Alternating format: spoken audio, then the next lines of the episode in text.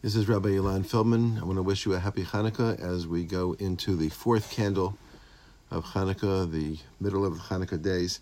I want to focus on uh, one of the unusual variances in the Al Hanisim tefillah that we add during Shemona Esrei and during benching during Hanukkah.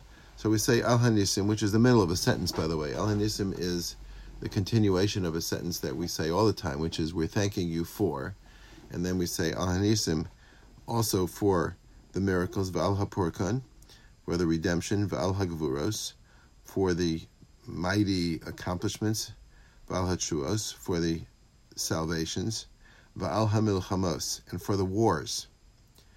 Now I see I'm looking at one translation here that says victories in battle. That's not what it says. The Al Hanisim says for the wars which sounds like we are thanking God for the wars. We not only do we like the the miracles, but we also and the salvations, but we like the wars uh, that God has intervened for in our history. Why do we like the wars? We like the victories. It should say Val Hanitzchanos on the victories. So the Ponevezher Rav asked this question, and at the uh, dedication of a shul in a community in Israel in 1966, he explained the following. We can't say that we're thanking God for the victories, certainly not in the Hanukkah sense, because the victory hasn't been accomplished.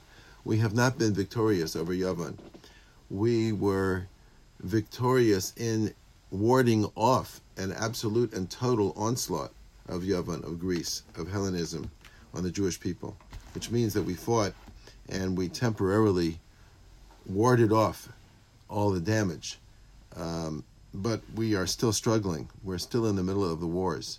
We're thanking God for the wars. We're thanking God for the fact that we initiated a battle and that we engaged in battle rather than succumb. And uh, therefore, we have to recognize that we're involved right now in battle. And the question is are we really fighting or are we surviving? Because the alternative to war is to try to hunker down and just somehow survive. And when one survives, one compromises. One uh, does whatever he or she can to avoid direct conflict. Um, but a war means that you engage with the enemy and you actually are trying to defeat the enemy. So the question we have to ask ourselves is are we involved in a war or are we involved in some kind of avoidance maneuver uh, while we somehow try to survive the onslaught. So the question is, what is the onslaught? What are we challenged by? And how do we fight it? So I'm just going to make one very simple and superficial suggestion, but I believe it applies to almost everyone. The onslaught is um, whether or not we think like a Jew or whether we think like a non-Jew. And of course, there are different ways of thinking like a non-Jew. Not the, the entire non-Jewish world doesn't think one way. But Thinking like a Jew means we see God in everything. Thinking like a Jew means that we believe that there's hashgacha pratis, there's divine providence.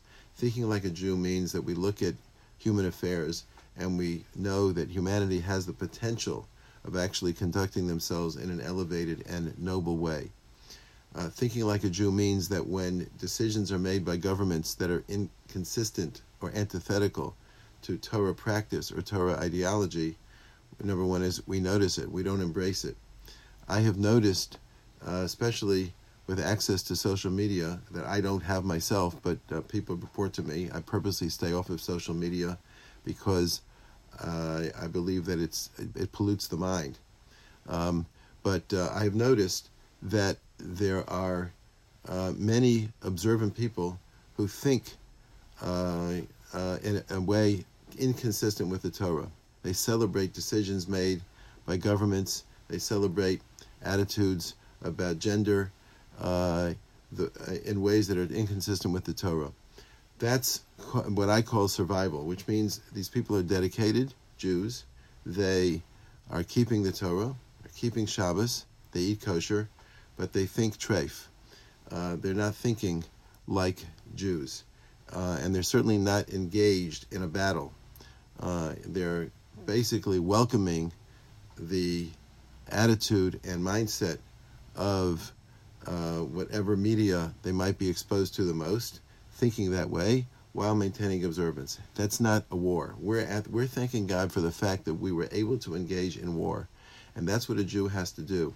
There's a constant battle going on.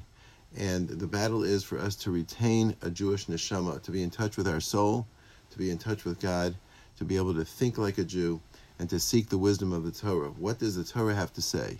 And the way to do that is to study Torah. The way to do that is to listen to Torah authorities as they explain the Torah and to seek out teachers. And never has it been easier than it is today to do that because we have access to the internet. And even if we don't know personally a Torah teacher who can guide us, but um, by seeking on the internet the proper teacher, we can start becoming acclimated to a Torah way of thinking. And I would encourage everybody listening to this, if you do not feel that you have a guide to help formulate the, the way you think as a Jew, seek one out, either a live one or a recorded one. But it is our job to be engaged in war, in battles, and we don't mean physical battles. We're talking about a much more difficult and challenging one, which is a spiritual battle, an intellectual battle. Wish you all a good and happy and healthy and intellectually pure Hanukkah.